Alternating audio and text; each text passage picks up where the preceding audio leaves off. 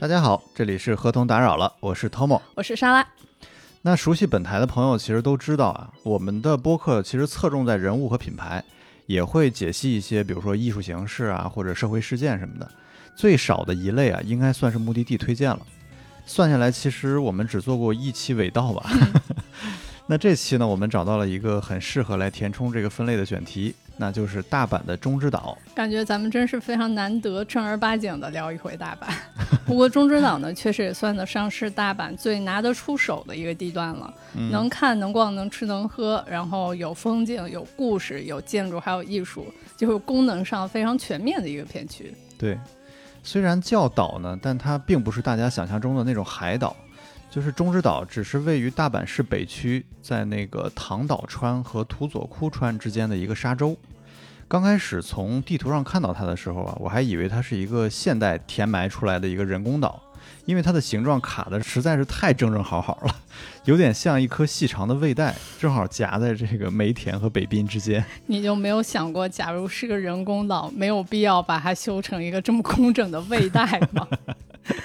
不过就说到这儿的话，我觉得咱们最好先提前给大家解释一下啊，我们本期要聊的中之岛，狭义上呢当然指的就是中之岛本岛，然后广义上其实还包括了附近的这个北滨一带，所以后面介绍到建筑啊，还有美术馆的时候，不一定只是建在岛上的那些。嗯，那咱们把这个时间追溯到几千年之前，就不用说中之岛了，那个时候整个大阪平原地区基本都还泡在海湾里呢。就直到距今一千七百多年前的这个仁德天皇时代，然后在河内平原和大阪湾之间开凿了一条名为难波枯江的水道，然后一方面是为了解决内海湾的这个洪水排泄问题，然后还可以通过向下游释放泥沙来扩大土地，然后创建出这种大小不等的一些沙洲。那这一举措呢，就冲出了如今大阪绝大部分的这个城区陆地，然后正对着这条水道的中之岛呢，也是首当其冲的一个沙洲了。那中之岛并不算大，它东西延伸也就三公里，然后最宽的地方呢只有三百米。那这个电川的支流大川呢，在这儿被分割成了唐岛川和土佐库川，然后这个环岛一圈呢都是水路。然后通过多座桥梁和南北的这个陆地相接，让中之岛成为了水都大阪的这个繁荣象征。河滨呢还设立了宽阔舒适的这种步道，非常适合散步和慢跑。其实它跟鸭川一样，就是是一个通过水路为城市加分的一个非常典型的范例了。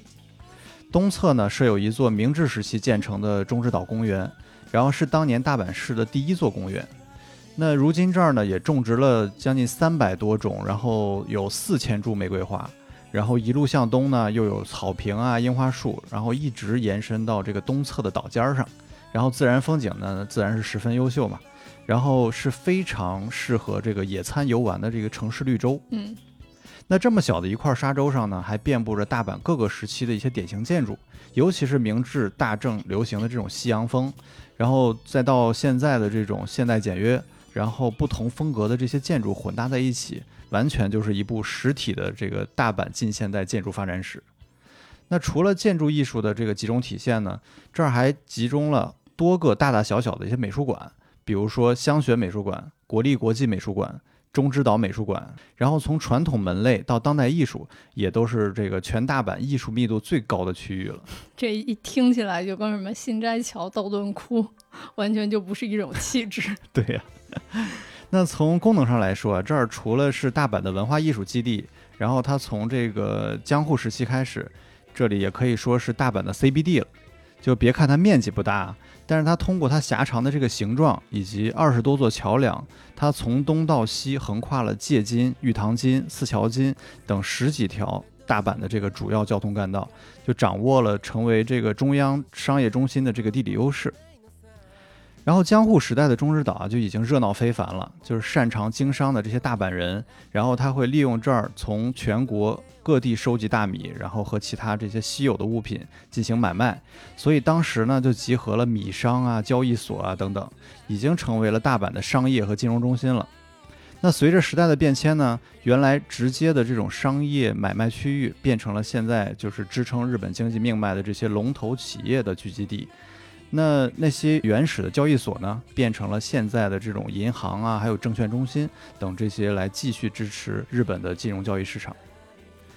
那聚集在这儿的这些企业啊，既有关系起家，比如说有这个四百多年历史的这个住友集团，也有在中日岛盘踞了一个多世纪的这个百年老店朝日新闻。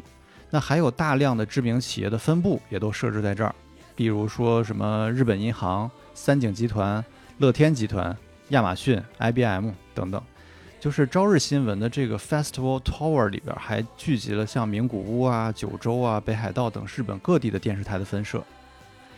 那小小的中之岛，因为在经济、政治、文化领域发挥的重要的作用，然后也让它成为了这个城市中心骨架一样的一个存在。同时呢，它又像是一块大阪市的实验用地，就是你可以在这么小的一个区块里边设置了水路、绿地。然后美术馆、商业区等这些关键的元素，就组成了一幅针对城市生活的理想图景。那我们今天如果要想聊好中之岛的话，前提其实是得先弄明白大阪这座城市的一些整体特点。通某哥，你有没有发现，就是大阪的地名里头“岛”这个汉字经常出现？嗯，还真是，就是像中之岛啊、唐岛、福岛、都岛、樱岛什么的，坐地铁或者坐那个 JR 环状线的时候，其实还经常能看到站名都会包含着“岛”字。嗯，没错，就是除了“岛”字之外，还有一类字眼，其实大家也肯定很熟，就是川、枯、桥这些跟河流有关的名字。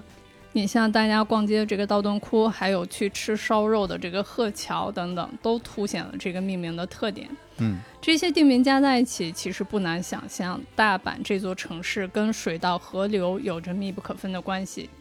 其实大阪曾经的称号就叫做“水之都”，不是说这个城市很水啊，是字面意义上的这个“水之都”。这段历史呢，可以追溯到丰臣秀吉他在大阪造厅的时候，挖掘大量的水稻。然后，那一方面改善了排水的问题，另外的话也是让大阪街区逐渐就被纵横四方的这个水道所包围。然后呢，这些水道又开始被广泛的用作是稻米和货物的运输，所以就极大的促进了大阪经济发展。嗯，水之都诞生之后，那接下来的事儿就得是造桥了。于是此处就要引入大阪的第二个美名，叫做浪华八百八桥。意思就是说，大阪有八百八十座桥。哇，这个概念呢，其实是跟东京和京都相对的，因为东京叫做江户八百八厅，京都叫做京都八百八寺，这些都不不难理解，对吧？嗯。可是大阪为什么要拿桥来说事儿呢？因为其实如果按绝对数量来算的话，当时江户的桥是要远多于大阪的。怕不是大阪人不服，硬凹出来的一个名号吗？咋说呢？我们来把这个事情理解为大阪人胜在一个脑子活吧。嗯，因为当时大阪绝大部分的桥啊，都是生意人自掏腰包搭建的，这个是大阪跟江户最大区别。江户当时虽然有三百多座桥，但其中得有一半是幕府搭建的，就是那种官方自上而下给的嘛。嗯。而大阪的两百来座桥里面，其中只有十二座是幕府给造的，剩下的全是商人们为了做生意或者生活方便自己出钱给造的，而且造的这个桥面还十分的宽阔，特别有面子。这种民间力量自发搞建设的行为呢，一方面肯定会让大家对这个桥梁更爱惜，毕竟自己花的钱自己疼嘛。嗯。另一方面也让桥梁就成了这个商人们的自尊心啊。毕竟这种自下而上的主观能动性可不是哪座城市都能有的，所以久而久之，大阪就有了水之都和浪花八百八桥这两个名号。在这里插播一个没有用的知识。二零二五年大阪世博会的那个吉祥物，大家应该还记得吧？就是长得那么惊悚，应该很难忘吧？就是那个蓝不拉几的身体上顶着一堆红色的眼珠子，它那个蓝色的身体其实代表就是水，是对水之都这个名字的一种 callback。嗯，就这真的是一个听了之后只能沉默的知识。就不光是没用啊，甚至触发了惊悚的回忆。不过这几次大阪的行程，我下来之后就觉得，通过这些井盖啊、海报啊、雕塑啊，就是全方位的这个周边洗脑之后，就这个吉祥物，我甚至觉得可爱了起来。那你要不要试试买一个回家搂着睡？那也是不必。咱们还是得回到这个正经的知识里去啊。从水之都到浪花八百八桥，咱们已经能从中摸索出大阪的特点。一个是水运促进经济，另一个的话就是商人主导发展。在简单了解了这个大背景之后呢，咱们终于就要进展到今天的主角中之岛了。因为中之岛完全就是大阪这两个特点的集大成者，接下来的很多故事都会反复印证这两个特点。前面通某哥介绍过，中之岛这一带主要有两大特色，一个是西洋建筑特别多，另外就是美术馆十分的密集。因为建筑正好能把中之岛的这个发展历史串联起来，所以咱们就先从中之岛这一带的建筑聊起，看看这一带都留存了哪些建筑，然后背后都有着什么样的人物故事，还有建造的特色。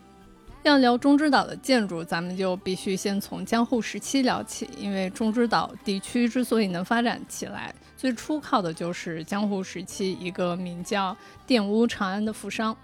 这位长安呢，他最早是给丰臣秀吉搞土建的，承接过不少重要的项目，赚了很多的钱。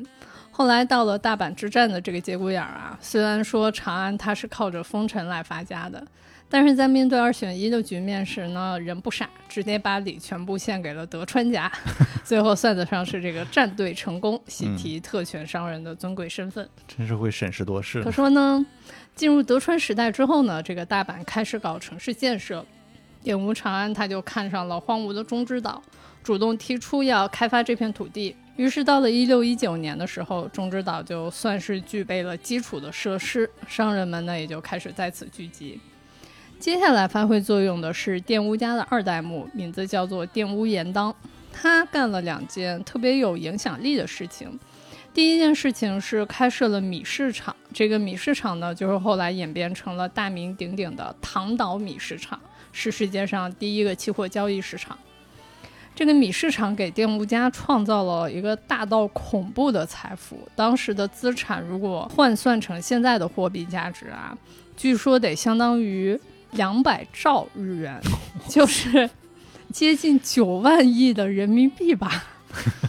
但是他们家这个钱太多的下场，就是后来其实全被幕府给没收了，玷屋家就落寞了。嗯，所以严格来说，后面这个唐岛米市场的发展其实跟玷屋家不再有关系了。但是唐岛米市场的基础实打实是这个开发中之岛的玷屋家给打下来的。嗯，现如今如果想要追溯这段历史的话，目前就只有一个位于唐岛米市场遗址处的一个雕塑可以看一下。这个雕塑是安藤忠雄的作品，然后雕塑的形态呢特别直白，就是一粒白溜溜的特别大的大米。和米市场相比，玷屋盐当干的另外一件事情呢，倒是被长长久久的保留了下来。在中之岛建起来之后啊，当时他为了做生意方便点，他就自掏腰包做了那个主动建了一个桥。这个桥呢，就是大阪人民耳熟能详的电屋桥。我觉得不光大阪本地人民耳熟能详嘛，就是游客们就是肯定也有听过或者看过。就是你坐玉堂金地铁或者京阪本线的时候，经常能看到。对，就是要是去新斋桥的话，其实地铁线上应该就会看见电屋桥这个名字。对。在大阪市进行的一项关于桥梁的意识调查中，电屋桥确实也被大阪人民选为了他们最感兴趣的桥梁。不光是因为电屋桥被用在了说前面这些车站的名字上，嗯，它的桥梁本身也是大阪市最常使用的一个桥。嗯，据统计，电屋桥的车道每天是有超过六万辆车经过的，然后行人超过七万人，每天在电屋桥车站上下的人数呢是约为二十万人。虽然我们开头就说中之岛一带的特色是老建筑多嘛，但江户时期毕竟已经太久远了，所以能从那会儿留存到现在建筑不多。除了这个在后来不断翻新的电务桥之外呢，我还有发现一个江户末期创建的地方，还挺有意思的。它叫做世塾，舒适的是私塾的塾，哇，好难读。就是顾名思义啊，这个地方是一个学校，由医生绪方弘安创建。然后这里的知名校友呢，它包括福泽谕吉，还有手冢治虫的曾祖父手冢良先。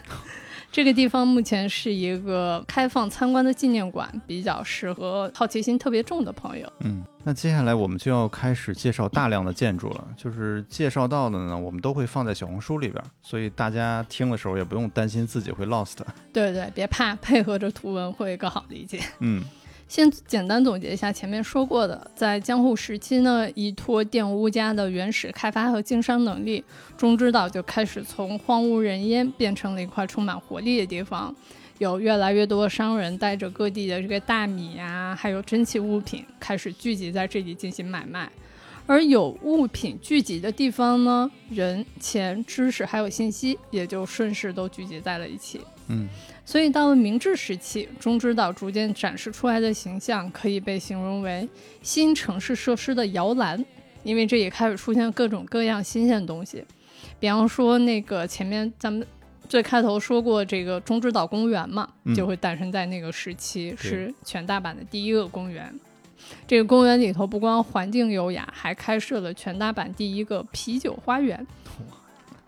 咱们来脑补一下这个时期的种植岛啊，岛上呢会有咖啡馆、有西洋料理店，还有传统的料亭，有表演能乐的场所，然后还有高级温泉。最后整个岛的这个场面算得上是特别新奇，而且特别奢华，让我想到了宝冢 这种配置。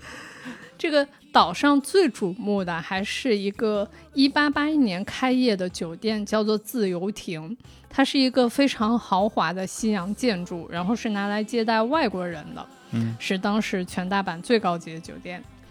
但是这个自由亭酒店和唐岛米市场一样，都已经没有了原迹，只留有一小块介绍历史的石碑。而自由亭酒店以前在的位置。就是现在的那个大阪市立东洋陶瓷美术馆呢。嗯，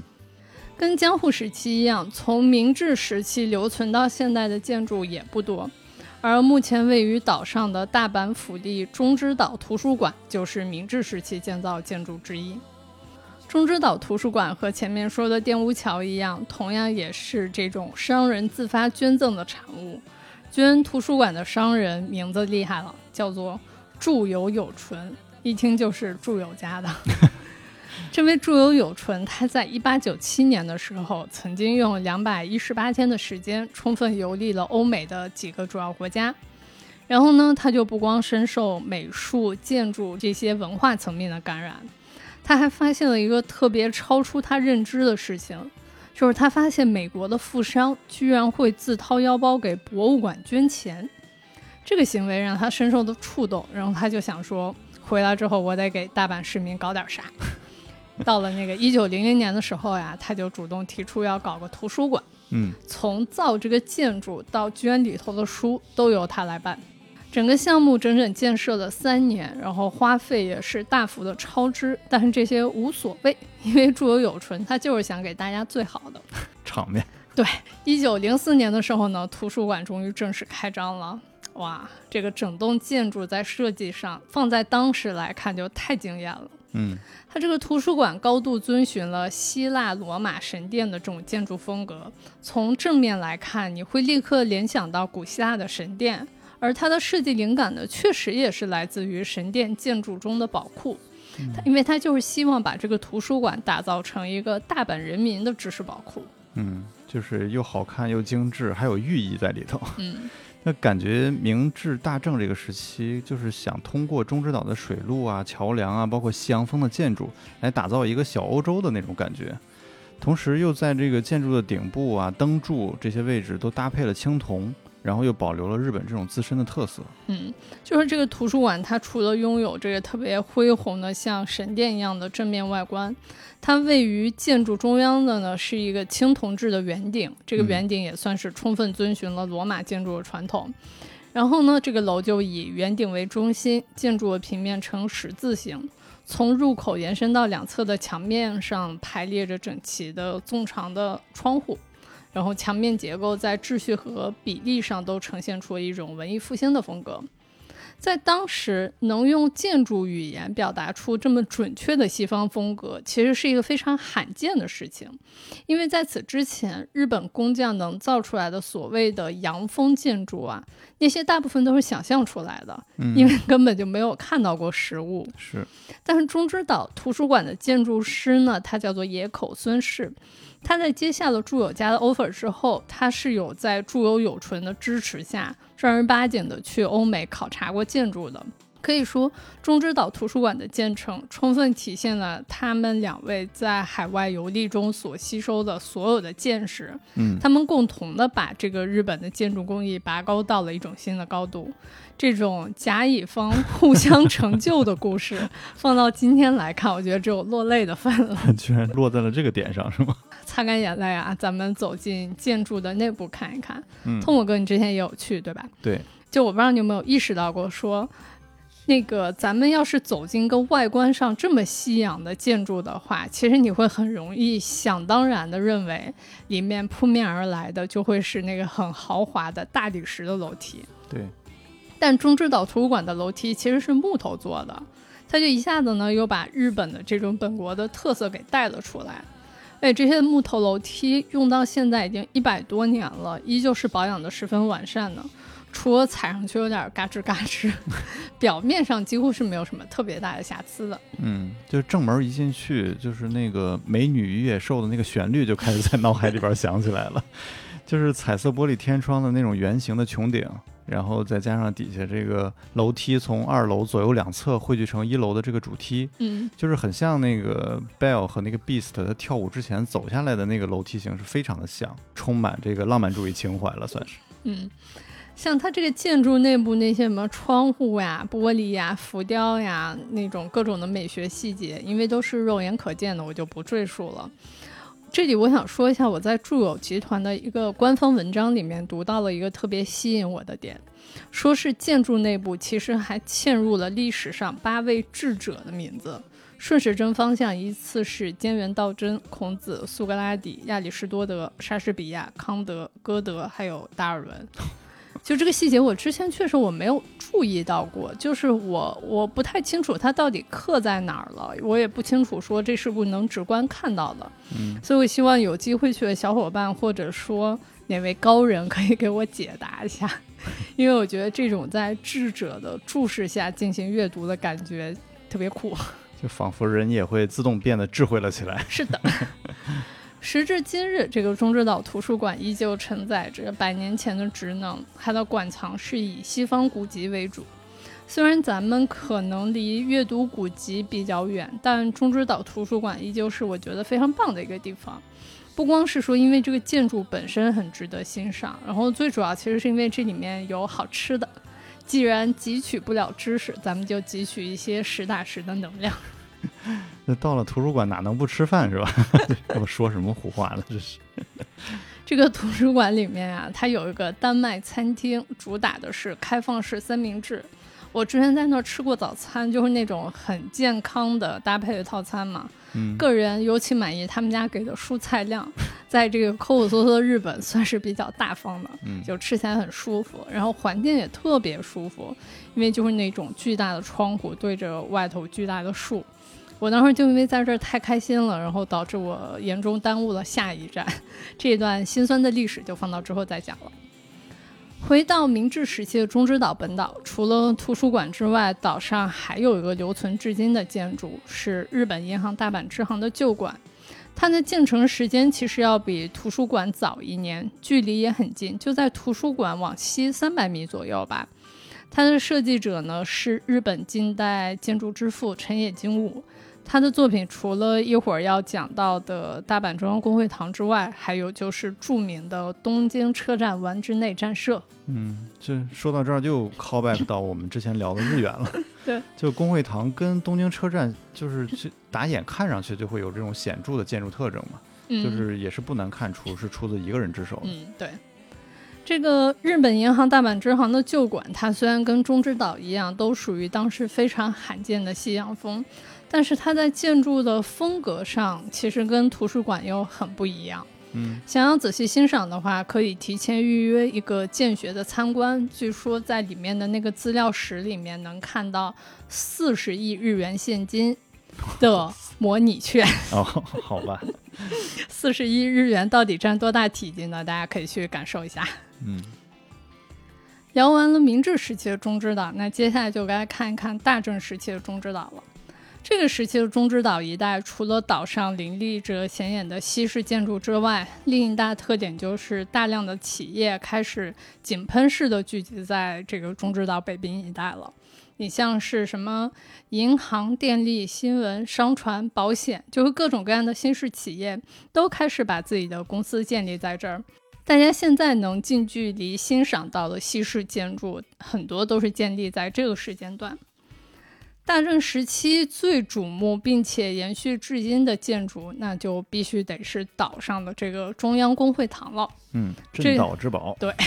恨不得是镇大阪之宝了，已经是。嗯这个建筑它是建成于一九一八年，它真的不光是中之岛的门面，同时也是大阪的标志性建筑之一了。对，每年圣诞期间，这里还会专门举办那种什么灯光秀嘛，是嗯很多游客的必到访之处。对，那个太炫了，嗯，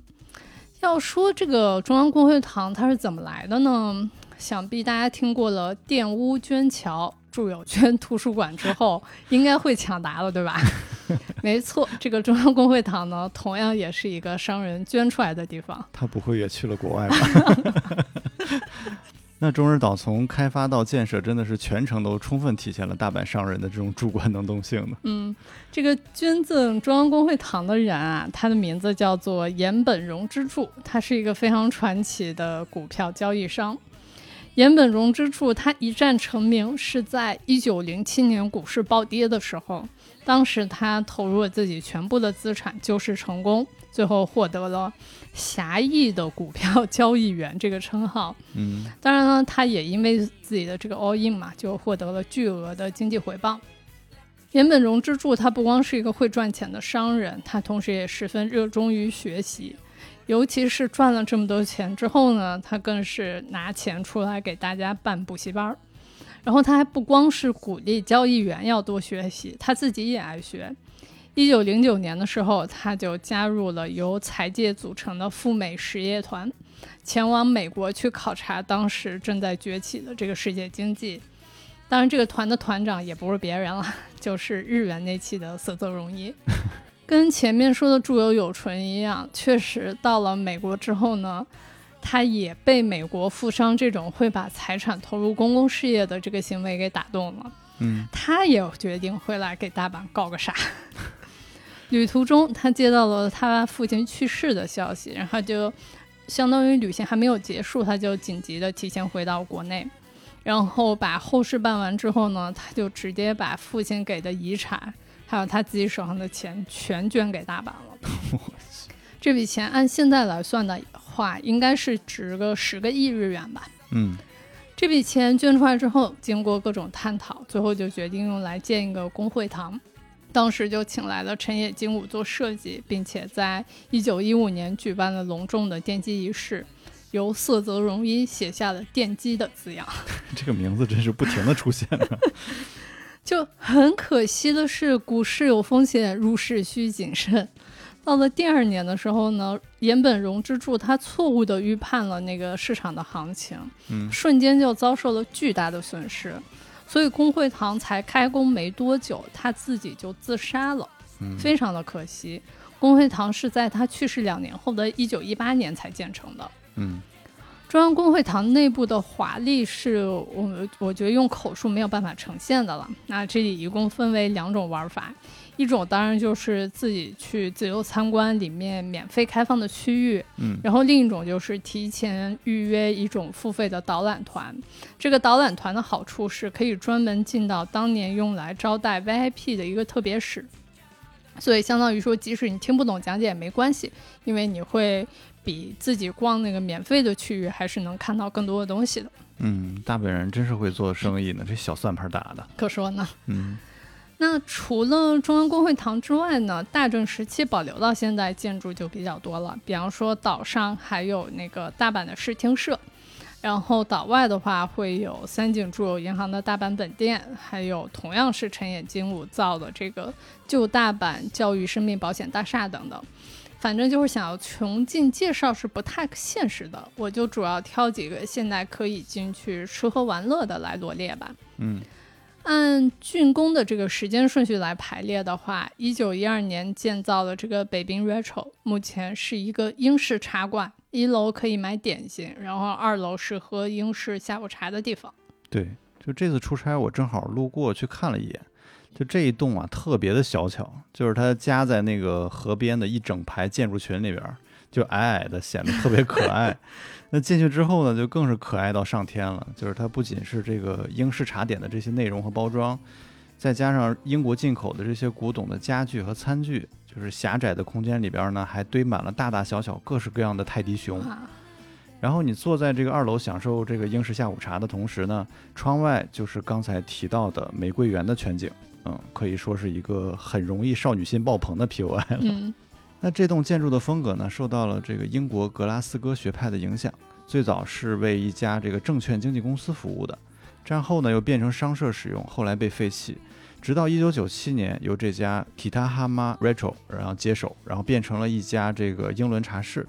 经营了二十多年呢，每天依然人头攒动。目前建筑本身也已经被列为日本有形文化财了。嗯。那介绍了这个北面 Retro 之后呢，下一栋要介绍的是一九二一年建造的青山大厦，它采用的是西班牙式的风格，建筑外墙覆盖着特别瞩目的藤蔓。嗯，大阪有一个吃蛋包饭的老字号叫做北极星，在这栋楼里就有一个分店，想去试一下。接着要往下说的话呢，一九二二年建造的这个新景大厦。它的外观建筑风格和前面说的中之岛图书馆一样，也是走古希腊罗马路线的。嗯，但是它跟图书馆特别不一样的是，图书馆因为它整个建筑都特别的正统跟雄伟嘛。嗯，新景大厦它一楼虽然用的确实还是那种很宏伟的立柱和花岗岩石，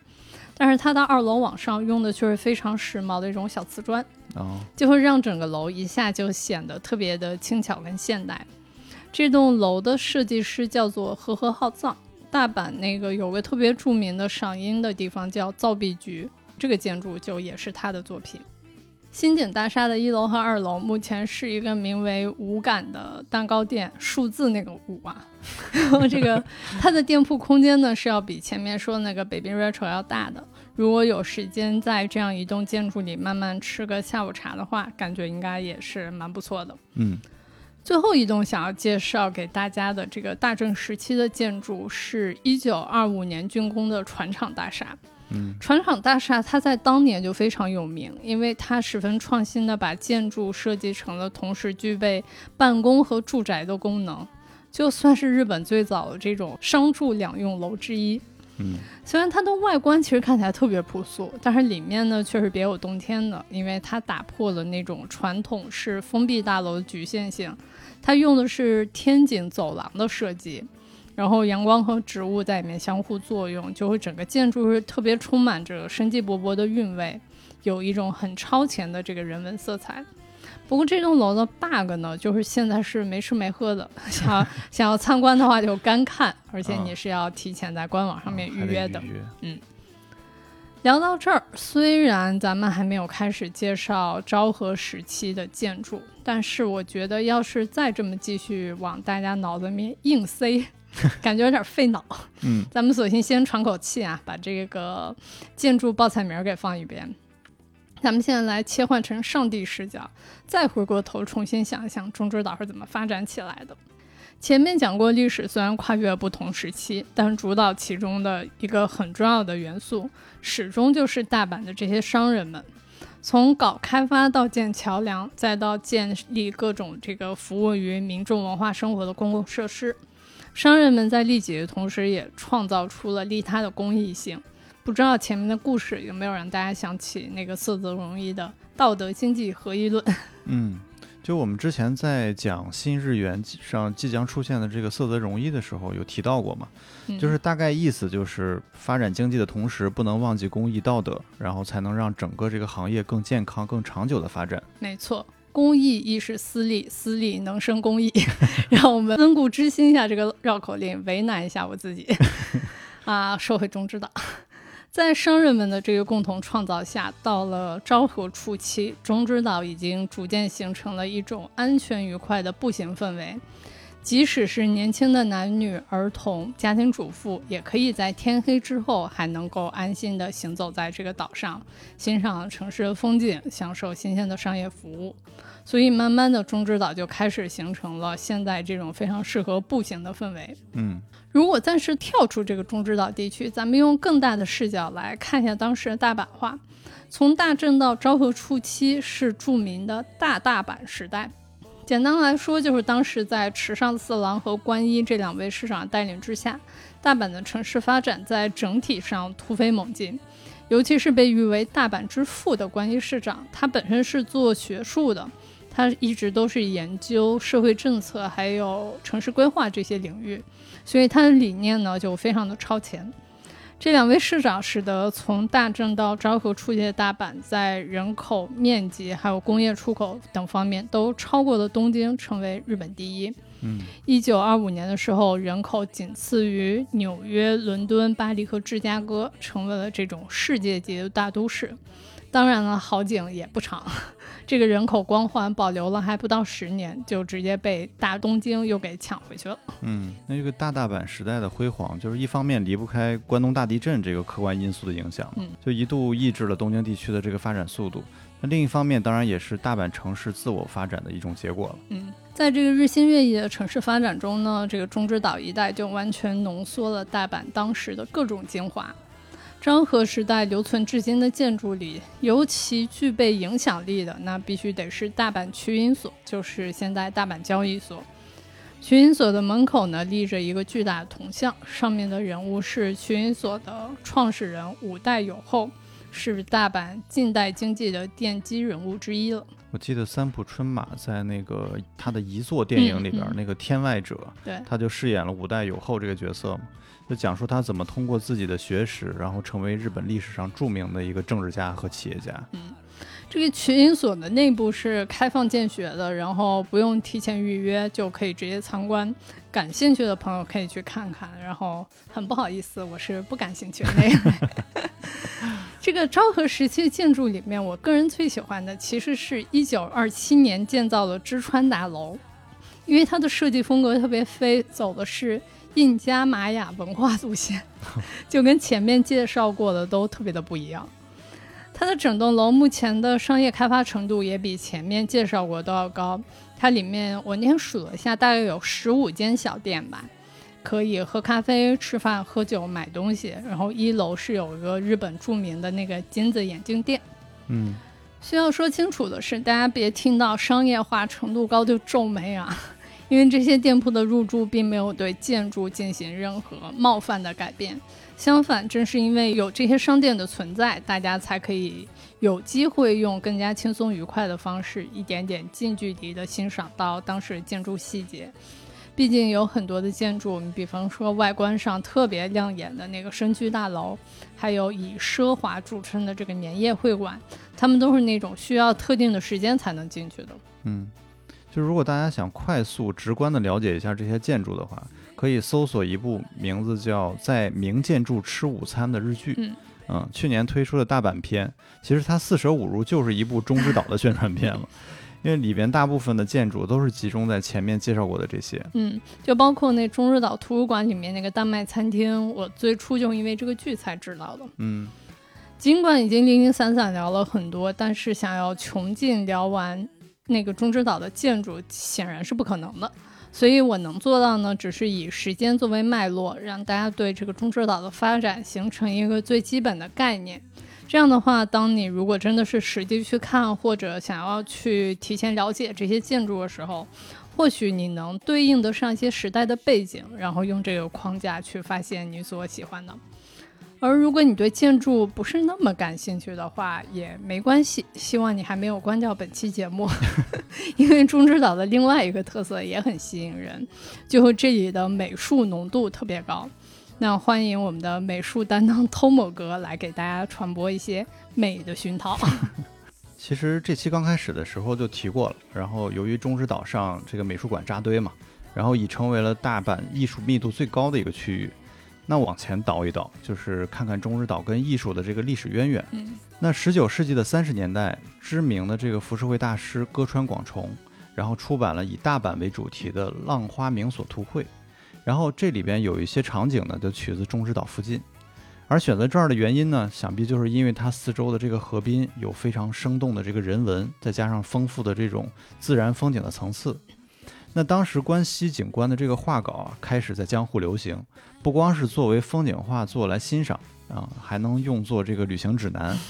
就是像这个广重早期一炮成名的这个东海道五十三次，其实就是从这个江户一路到这个京都的一个路程。嗯，然后还有我们之前 Q 到的这个晋江八景，就是在大金那边，这都是给江户人民游玩关西制定的旅行攻略。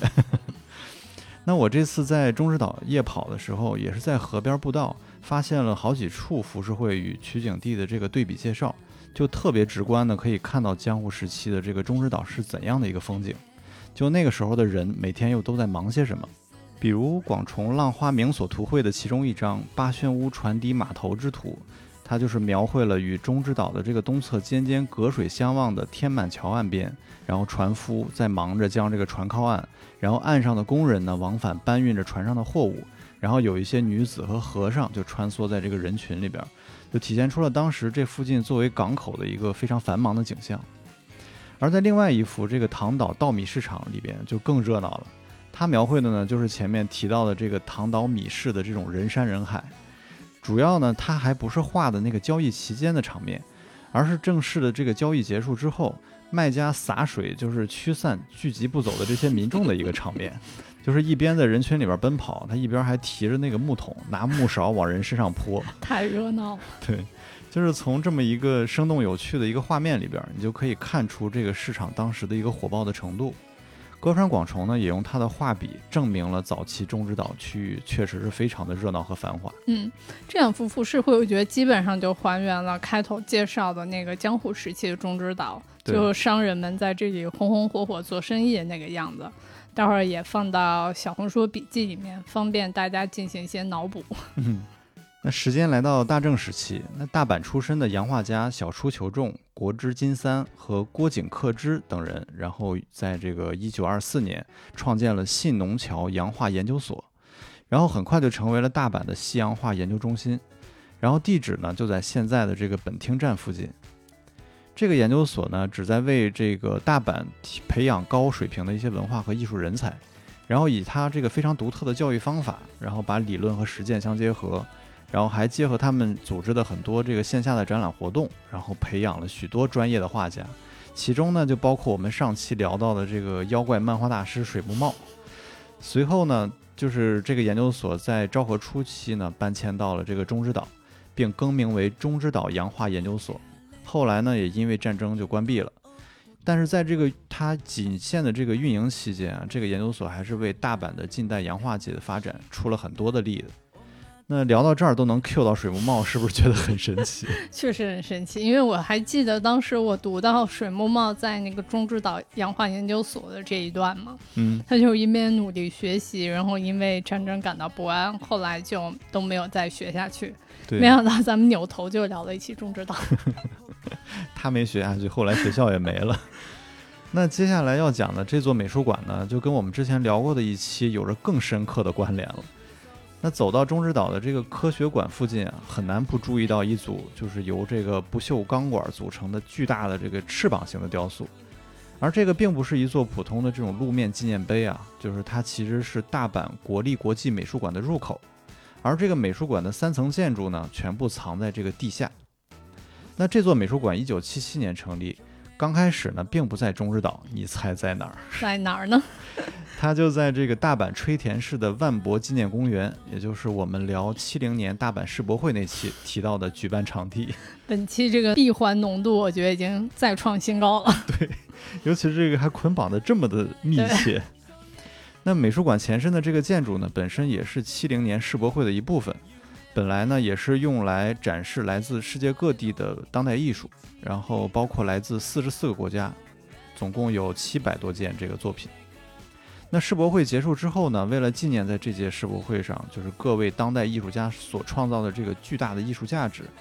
呃，这个大阪市政府就决定把这栋建筑给它保留下来，然后命名为国立国际美术馆，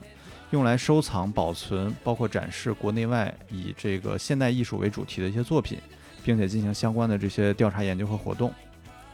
那三十年后的这个二零零四年，由于它这个老建筑设施老化等各种问题，大阪市政府邀请了世界知名的一位建筑师，叫西萨佩里，他来到了中之岛来设计新的这个国立国际美术馆的一个场馆。然后建筑外观呢，以竹子的生命力和当代艺术的这种发展成长为意向，然后打造了三层可供人与艺术互动的这个公共区域。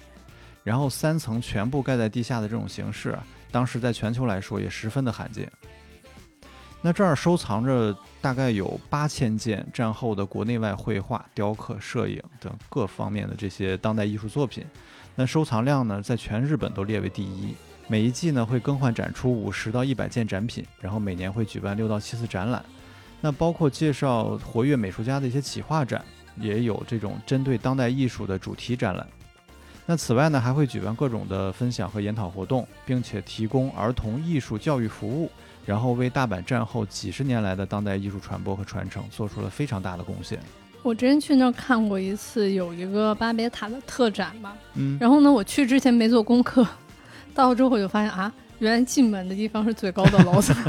对，它居然整个美术馆是完完全全在地下的，是，但是它那个自然光线又特别的充沛，你不会觉得你在地下。嗯，就这种完全地下型的美术馆，真的还挺特别的。对，而且它那个一般最主要的展览都会在 B 三嘛，就是你一进去就要下到最底层。对，特别奇怪的一种体验。嗯，那在大阪的这个美术馆里边，接下来要讲的这个中之岛美术馆，算是一个非常年轻的后起之秀了。它于这个二零二二年二月份才正式向大众开放。那知道这个新地标之后啊，我也是快速的把它列入了疫情之后必去的地点之一。就是你别看它开放时间不久啊，但是它其实已经拥有了大约六千件藏品。就因为这个美术馆已经经历了四十年漫长的这个策划和筹备期，也就是说这个提案比我还老，要给你骄傲的。那这个艰难的过程我就不赘述了。总之就是一边走着多变繁杂的这种流程，然后一边又要花高价收购着各种艺术品。比如说，一九八九年在拍卖这个莫迪利亚尼的作品《躺着的披发裸妇》这部作品的时候，然后大阪市呢以十九亿三千万日元的天价中标，然后创下了这个地方自治体购买艺术作品最高金额的这个记录。不过大家也不用替他们操心啊，就是因为据说这幅画现在的估价已经超过两百亿日元了。哇，发财了！那目前的馆藏从这个佐伯右三到这个莫迪利亚尼等这些近代的美术名作，然后再到呃这个劳特雷克呀、木下等这些近现代的艺术作品，六千多件的这个藏品量也完全不输一些资深的大美术馆了。那经过建筑方案竞稿的三轮筛选之后呢？最终是由这个远藤克彦的提案获胜了。他的这个核心理念呢，就是像城市一样交汇各种人和活动的美术馆，并且提出了一个 passage 的概念。passage 就是通道嘛，就是在这儿你可以理解为不仅供展览观众使用啊，还能够自由轻松地吸引各个年龄层的人们前来参观。嗯，那首先考虑到这个建筑位于中之岛中间的一个位置，它是东西两端重要的一个连接点。所以呢，它没有给这个建筑设置一个非常明显的正门，就是基本你到了这个建筑的下方，你无论从哪个方向都能进。所以它是迎接着来自各个方向的这个人群。那此外，由于美术馆地处沙洲嘛，为了避免自然灾害，保护这些艺术品不被这个洪水淹没，然后把主要展览的这些藏品呢，都放置在了三楼以及以上的这个楼层。从外观来看啊，就是从三楼开始到五楼，整个建筑都是一个整体的黑色立方体。那一二楼呢，就是透明的玻璃，所以你从远处看过去，它就像一个漂浮在空中的黑色魔方。所以非常简洁有力的这种设计语言，让整个这个建筑啊，就是充满了现代感和神秘感。嗯，真是一个非常显眼的大黑盒子，算是大阪这两年的这个旅行新坐标了。对，离老远就能看见。嗯。那建筑的这个内部空间呢，也是延续了 passage 这个概念，就是底部为两层高的这种公共空间，它类似一个车站的那种挑高的大厅。然后坐上了自动扶梯之后啊，你的视野就会从刚才的这种水平视线改为了垂直视线，就是建筑中央开始出现这种无遮挡的非常开阔的这个空间，然后可以从五楼的那个最高的天花板上，让柔和的这种光线直接洒到一楼。就是不仅为视觉上制作了一个非常充足的层次感，然后在整个这个通行的途中，你也不会觉得无聊，就是有种一步一景的感觉。嗯嗯，虽然你只是在电梯上，你也没有走步。那美术馆门口的一个船猫这个艺术作品呢，是这个大阪本地艺术家史岩宪司他来创作的，然后它是一种这个略显卡通的这种风格，然后再加上他选择的亮眼的橙色，还有反光的这种金属材质，就是跟背后美术馆漆黑板正的这种立方体，就是形成了一个非常强烈的反差。但是呢，它又因为这个猫跟这个立方体，它都充满了这种科幻感，所以它又能统一到一起。那史岩宪司他将小时候目睹了这个大阪万博会的辉煌，最终又变成废墟的这个过程，然后化成了这个创作灵感，然后给这个猫咪呢穿上了这个宇航服，戴上面罩，然后提醒人类关注科技对未来的这个影响。其实这个也有点儿就是 callback 到我们在那个大阪世博那一期提到的，就是欺凌万博的时候，其实是在提醒人类要关注这个科技对这个未来的一些影响嘛。嗯嗯，那这只船猫呢，也取自航船上的一个寓意，就是自古以来许多这个贸易啊、探险还有海军的这个船只上啊，都会养猫，因为长期在这个海上航行的这个船舶，然后船猫呢，它会用来这个保护船货免于这些老鼠的这个侵害啊，同时也能陪伴这个远离家乡的水手们度过海上最漫长又寂寞的这些日子，给船员们呢能带来家的感觉和心灵上的这种慰藉。那美术馆门前的这只猫呢，也确实是治愈了不少看到它的人，大家都在各种转着圈儿拍照。这说的不就是世界破破烂烂，小猫缝缝补补吗？是的。那据说这只船猫呢，与下面即将聊到的童书之森的青苹果，还有这个万博园的太阳塔，并称为大阪当代艺术的三宝。就这句话，你听完就觉得还挺心酸的。就是太阳塔其实是一九七零年的嘛，你等了五十年之后，才一口气儿等来了与自己齐名的另外两个宝。大阪不行啊。就这也能看出来，就是这几十年间，本地当代艺术确实是有缺失的。这也是中日岛美术馆想要去执行的一个理念，就是在向大家推广艺术的同时呢，也能去挖掘和培养新的后起艺术之秀。嗯，这是一个非常的时间长的一个工作。嗯，那说完了这两个美术馆呢，我们来听一下莎拉讲讲她心心念的童书之森图书馆吧。终于轮到本人抢着要聊的桐树之森了。毕竟这桐树之森，我觉得已经被我列为今年去过的最喜欢的十大地方之一。只要一想十大都出来了，对我已经选好了。就只要一想到桐树之森，我就会立刻会想起在里面的那种激动和感动的情绪。嗯，这个桐树之森真的是又完美闭环了前面总是在说这个大阪人民的主观能动性，嗯因为这个建筑依旧是一个大阪市民捐赠的。这个市民呢叫做安藤忠雄，嗯早在二零一七年的时候，安藤忠雄就发出了要在中之岛给小朋友设计一个图书馆的提案，然后是一直到了二零二零年的七月，图书馆才正式开业。图书之森它在外观上呢，就是那种很安藤忠雄的建筑啦，门口放一个大的青苹果，是吧？就大家随便脑补，跟你想象出来的不会有什么太大区别。建筑内部呢，就是大面积采用了木质的布局，木书架、木格的木楼梯，包括给小朋友选的那种桌椅，也都是经典设计的木质款，所以在视觉上就达到了森林的效果嘛。但这个地方它的好看不是重点，狠狠击中我的地方在于选书，就我被这里的这个选书的布局真的是感动得一塌糊涂。童书之森它不是那种传统的按图书类型来分类的方式，它是按场景来分的。就这么讲有点虚，我来直接举例子吧。就比方说，它的分类里面有个分类叫做吃，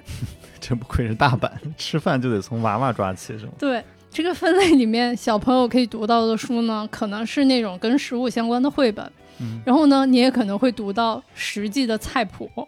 然后甚至会有什么关于厨房用具或者关于全世界菜市场主题的书，就这些书都是有可能读到的。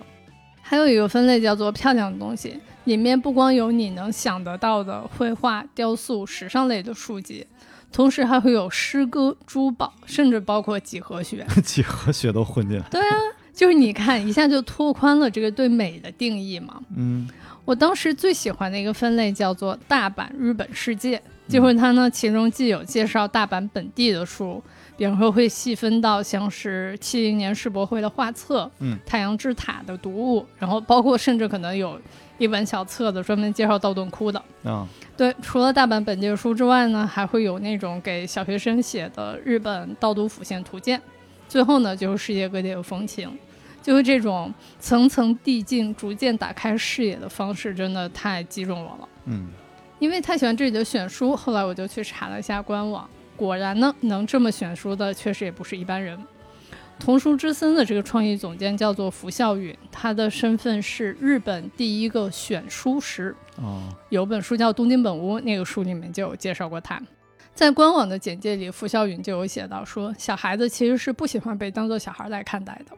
我觉得正是因为抱着这种意识，所以他才不会去糊弄小孩儿，不会说我只是放一堆哇可爱的绘本来哄小孩开心，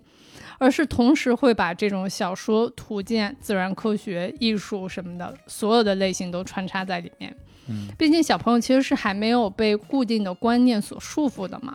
他们的注意力和直觉也不应该被书本背后的这个所谓的目标年龄段所局限。就像童书之森这个名字里的这个森一样，那森林本身就是一个让人去探险、去自我发现的地方呀。嗯我记得我去的时候，我就看着那些小朋友，就是随便拿到一本书，然后直接就坐那个台阶上就趴着就开始看了。嗯还看到有对小姐妹，她们在那个楼梯的角落里面把书藏起来。我觉得，就是如果你在小时候能被非常用心的照顾到阅读体验，培养阅读兴趣，你想想得多幸福呀！嗯，这让我想到了上期聊到的水木茂的那个鬼婆婆。嗯嗯，就是孩子们就是值得被认真对待啊，就是不应该用大人的这种先入为主去预判，对，就反而会限制孩子们这种天马行空的想象力。那不过话说，你是不是错过了这个建筑里边充满安藤忠雄特色的那个彩蛋？啊，就在这个建筑的 B 一层有一个小小的通道，就进去之后呢，你会发现一个高高的水泥管的通道，然后顶上有天光洒下来，就特别符合他一贯的这种设计理念。我也是差一点就错过了。也是差点错过，这种话不要讲给我听 啊！我真是痛心疾首。那另外说一句，就是出身大阪的这个安藤忠雄，然后他对中之岛啊其实有着特别深的感情。他曾经免费给公会堂提供过内部礼堂的这个翻修设计方案，甚至给中之岛整体都设计过一套这个建筑的提案，最后都没被采纳。而这座迟来的这个图书之森呢，就像他写给中之岛的一封情书一样，就是也体现出他对大阪对未来的一个关切吧。就还蛮巧，上周正好看了那个最新一期的十三幺嘛，正好就是采访的安藤忠雄，节目里就有提到说他为什么要造这个桐树之森，就是因为他说他想要建造出让他人感受到乐趣的物件，他想要为社会做出点什么，而图书馆是一个能让孩子产生感受的地方。嗯，就在这段表述里面，我太喜欢“感受”这个词了。因为我觉得爆炸的这个社交媒体几乎已经摧毁了绝大多数人的感受力，每个人的情绪都已经变成了一种流水线上的产物。所以童书之森这样一个地方，我觉得不光适合小朋友去，其实也很真的很适合每一个成年人，在里面换上一种久违的视角，让你去感受你已经被磨损掉的感受。嗯，就千万不要只是拍照打卡呀。这个童书之森的参观呢是要在官网提前预约的，然后名额比较紧俏，所以计划去的话最好就是提前约了。我个人的血泪经验是一定要注意，它的那个参观其实是有限时的，每次只能在里面待一个半小时。我之前就是因为没有注意限时，在中之岛图书馆吃饭吃太香，然后就到那儿之后就到晚了，就根本没有待够，所以就狠狠错过了那个安藤忠雄的彩蛋。希望大家不要重蹈覆辙。啊，对，说到这儿，我也再提一嘴，就是目前大阪市立美术馆、东洋陶瓷美术馆、国立国际美术馆目前都进入了漫长的修馆整修期，估计都得明年见了。所以想去的朋友提前查一下官网的动态。那目前可以正常观展的美术馆啊，包括刚刚提到的中之岛美术馆、香雪美术馆，还有天王寺的阿贝野美术馆等等。就去之前呢，也可以官网查一下定休的时间，避免跑空。这个东洋陶瓷跟那个国立国际居然同时休馆，真的太残酷了。对，不过就还好，这个岛上至少还有中之岛美术馆、香雪美术馆，还有桐树之森图书馆来撑场面。嗯，既然不用赶场的话，大家正好可以在桐树之森踏踏实实的待着。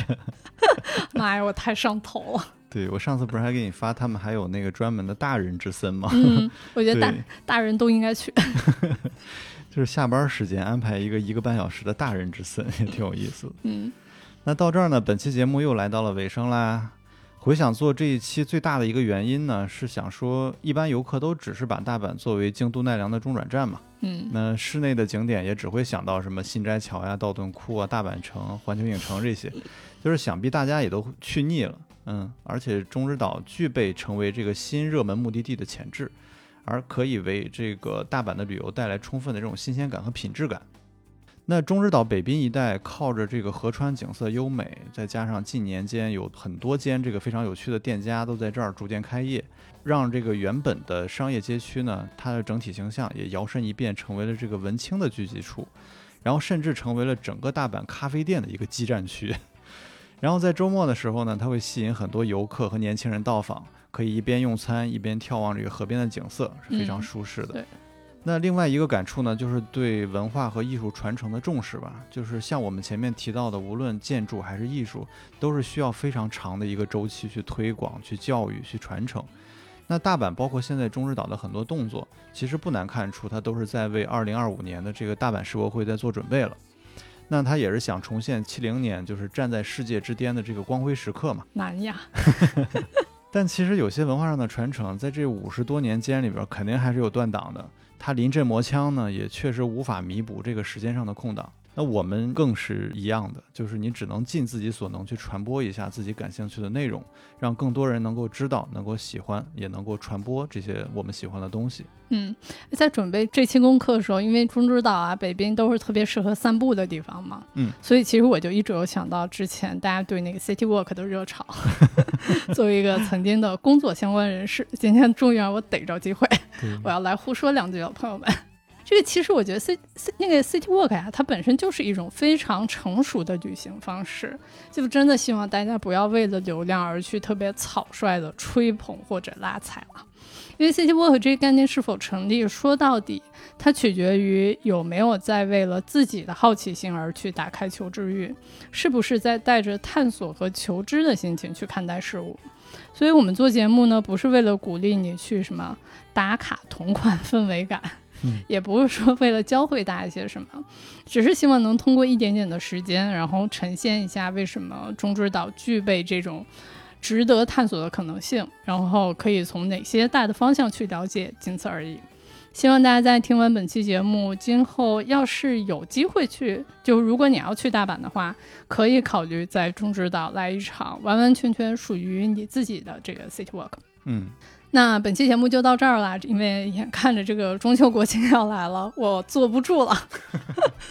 不知道大家长假都去哪儿玩呀？那个也欢迎大家在评论区给我们留言，大家互相传递一下这个旅行的喜悦吧。那今天录到这儿了，坐不住了，走了，拜拜，下期拜见，拜，拜拜。